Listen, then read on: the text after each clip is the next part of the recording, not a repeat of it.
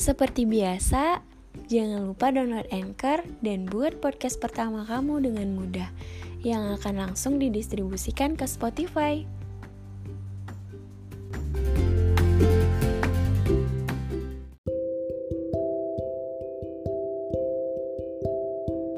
Halo, bacain DM lagi nih. Hmm, kali ini lumayan panjang. Ya udah kita langsung aja, oke? Okay? Halo kak, aku boleh cerita? Sebenarnya ini kisah dari masa lalu. Hehe, hidup aku emang gak pernah lepas dari bayang-bayang masa lalu. Karena rasa sakit itu terus menghantui aku sampai sekarang. Aku mau cerita banyak, tapi untuk kali ini aku mau bawa topik tentang dia sosok yang pernah hadir dalam masa laluku. Sosok yang bikin aku merasakan indahnya jatuh cinta. Sosok yang mampu bikin aku selalu ketawa setiap hari. Dan masih banyak lagi yang kalau aku ketik di sini dapat aku pastikan akan sangat panjang. Semua berawal dari dia yang gak pernah berhenti ngejar-ngejar aku, Kak. Saat itu, aku lagi terjebak dalam hubungan toksik, dan dia datang. Dia tahu aku punya cowok, tapi dia gak pernah nyerah buat deketin aku. Singkat cerita, aku lepas dari hubungan yang toksik itu, dan dia belum juga berhenti buat deketin aku. Dia buat aku merasa seperti aku adalah sosok yang paling berharga dalam hidupnya. Karena dia selalu cerita tentang hari-harinya tanpa aku minta. Dia nggak pernah maksa aku untuk ini dan itu. Dia selalu ngertiin aku. Yang jelas, dia treat aku layaknya seorang ratu. Ya, hari-hariku yang tadinya berwarna hitam putih saat itu mulai berwarna karena hadirnya dia. Aku mulai bisa menerima dia dalam hidup aku. Aku seneng karena dia lahir ke dunia ini, Kak. Dan aku seneng bisa kenal dekat sama dia. Aku jatuh cinta, Kak, sama dia. Aku jatuh cinta dari cara dia bicara, Aku jatuh cinta dari cara dia memperlakukan seseorang. Aku jatuh cinta dari cara dia bercerita tentang hari-harinya. Aku jatuh cinta dari cara dia melihat dunia. Dan aku jatuh cinta dari cara dia menyelesaikan masalahnya. Dia dewasa banget. Dan tiba saat itu, kita jadian, Kak. Aku seneng banget saat ngetik ini juga aku masih excited karena itu bikin aku bahagia. Tapi sakit juga. Aku bahagia saat ingat bagaimana saat itu. Dan sakit ketika tiba-tiba kenangan itu harus diulang kembali. Aku ingat jelas betapa bahagianya aku saat itu, Kak. Aku ingat jelas bagaimana aku mencoba memperbaiki diri cuma karena supaya aku pantas bersanding sama dia. Dia baik banget. Dia bikin aku selalu semangat buat jalanin hari-hari aku. Dia bikin aku selalu bersyukur karena ada dia dalam hidup aku. Sampai hari itu tiba, kita nggak pernah ada masalah apa-apa dan dia tiba-tiba bilang, katanya dia mau sendiri dulu. Aku nerima itu, Kak. Karena menurut aku, kita emang baik-baik aja. Tapi mungkin dia perlu waktu. Sampai gak lama tiba-tiba dia post foto cewek lain. Rasanya masih sakit banget sampai sekarang kalau diingat. Dan sejak saat itu, hari-hari aku berubah, Kak. Dia ninggalin aku. bukan cuma dia, tapi orang-orang yang aku percaya akan selalu ada, ternyata mereka juga pergi. Aku sendirian, Kak. Aku kesepian. Aku berusaha ngelawan dunia yang keras ini, ngelawan rasa sakit yang semakin hari rasanya aku mau nyerah aja. Aku selalu mikir, aku salah apa ya sampai dia pergi? Aku kurang apa sampai dia ninggalin? Dia kenapa ya? Dan masih banyak lagi pertanyaan-pertanyaan yang sampai detik ini masih nggak ada jawabannya. Aku nggak tahu harus gimana. Dan rasa sakit itu membekas hingga jadi trauma sampai saat ini. Rasa sakit itu terus datang di saat aku coba buat percaya lagi sama orang baru. Trauma itu juga selalu muncul ketika kenangan-kenangan itu datang tiba-tiba, Kak. Orang yang dulu aku percaya bisa tetap ada, ternyata dia bohong. Orang yang dulu aku yakin kalau dia nggak akan pergi, ternyata dia bohong. Hidup aku berdampingan dengan trauma yang disebabkan oleh mereka yang ada di masa lalu. Aku selalu berusaha buat jalanin hari aku seperti biasa. Tapi aku selalu tanya sama diri aku sendiri, kapan sembuhnya? Selama satu tahun setelah dia tinggalin aku, selama itu juga aku mencoba untuk merelakan dia. Sampai beberapa bulan ke belakang, aku ngerasa aku berhasil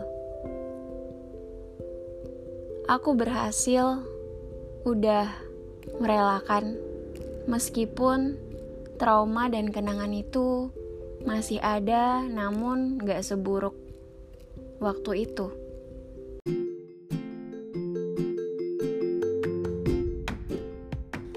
Pengen punya podcast sendiri dan mau didengarkan langsung di Spotify?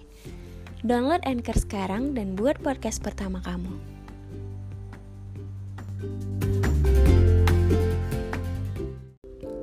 aku banyak banget menulis kalimat yang aku yakin dia nggak akan pernah tahu apalagi baca tulisanku.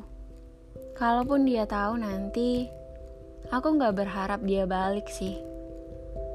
Tapi aku cuma mau dia tahu kalau aku pernah hancur karena dia.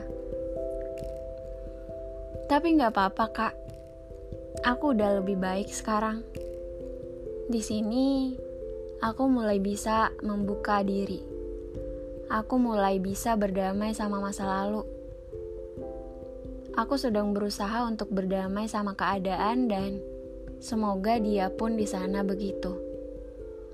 Meskipun dia adalah orang yang paling dalam ngasih aku luka, tetap aja semoga dia bahagia. Karena kalau dia kenapa-napa, Aku juga khawatir mau gimana pun, dia pernah ada dalam hidup aku dan ngasih warna dalam hidup aku. Sedikit senangnya, tapi banyak makasihnya. Ada banyak hal yang aku ambil dari dia, pelajaran dan pengalaman hidup yang buat aku lebih berhati-hati lagi untuk ke depannya. Yang jelas, jangan terlalu percaya sama seseorang.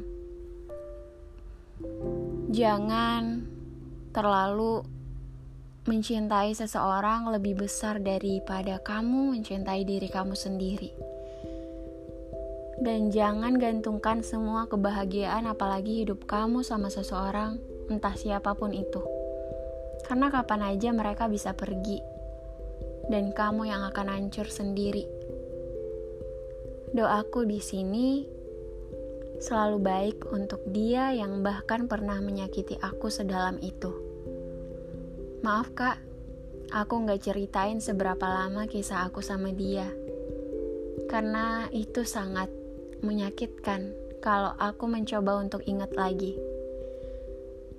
Tenang aja, kamu akan tetap menjadi tokoh yang akan aku ingat sepanjang masa Selamat menjalani kehidupan yang lebih baik di sana. Sang pemberi luka. Hmm, aku cuma mau cerita, Kak. Kalaupun nanti ini dijadikan podcast, bisa tolong kasih inisial aku, Kak? Supaya jika kemungkinan dia dengar, dia tahu betapa terpuruknya aku saat dia pergi. Dari aku yang berinisial N, dan kamu yang biasanya panggil aku dengan inisial F, teruntuk kamu berinisial G. Makasih banyak kak, udah izinin lapaknya untuk cerita. Aku suka denger podcast kakak. Makasih ya udah buat podcast itu. Terima kasih banyak juga udah dengerin podcast aku. Hmm. Kita semua selalu excited kalau bercerita tentang jatuh cinta. Tapi terlalu menyakitkan kalau cerita itu diikuti perihal kehilangan di ujungnya. Jatuh cinta, kita dibawa terbang jauh, bahkan ke tempat yang kita nggak pernah bayangkan sebelumnya. Sementara kehilangan, kita kayak dipaksa masuk ke dalam sebuah goa, di mana di dalamnya banyak hal-hal menakutkan, kehilangan cahaya, dan lain sebagainya. Sebenarnya yang paling menyakitkan dari kehilangan adalah berusaha untuk lupa.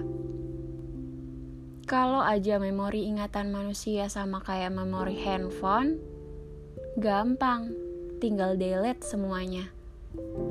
Tapi masalahnya, ingatan, kenangan, dan hal-hal yang berhubungan dengan dia itu nggak bisa dihapus gitu aja. Jadi, apa yang bisa kita lakukan? Sepengalaman aku ya, hal positif yang bisa aku dapat dari kehilangan, selain pelajaran-pelajarannya, aku juga ngerasa kalau aku kembali gitu kembali ke diri aku sebelum kenal dia, kembali menemukan siapa aku lagi. Jadi ya, mungkin kita kehilangan seseorang karena Tuhan mau kita menemukan kembali diri kita sendiri. Menjadi orang yang sebenar-benarnya kita. Bukan seseorang yang selalu ingin menjadi seperti apa yang dia inginkan. Bukan seseorang yang jauh dari Tuhannya karena orang lain. Orang lain yang kita pikir bakal stay, yang kita pikir bakal nemenin kita sampai akhir, tapi ternyata orang itu cuma sebatas ujian. Ujian untuk kita naik kelas. Buat kamu yang ngirimin cerita ini, belajar dari pengalaman aku. Kamu boleh sedih kamu boleh kangen sama dia dan lain sebagainya. Tapi jangan lupa kalau waktu nggak bisa diulang. Jangan sampai kamu menghabiskan waktu kamu sia-sia cuma buat terus-terusan larut dalam perasaan itu. Jadi, semangat. Semangat move on-nya. Buat kalian yang denger ini juga, Semoga kita nggak merasakan kehilangan lagi. Semoga kita dijatuhkan kepada cinta yang benar untuk kita, dan semoga kita dipertemukan dengan seseorang yang akan menjadi rumah. Rumah yang sebenar-benarnya rumah.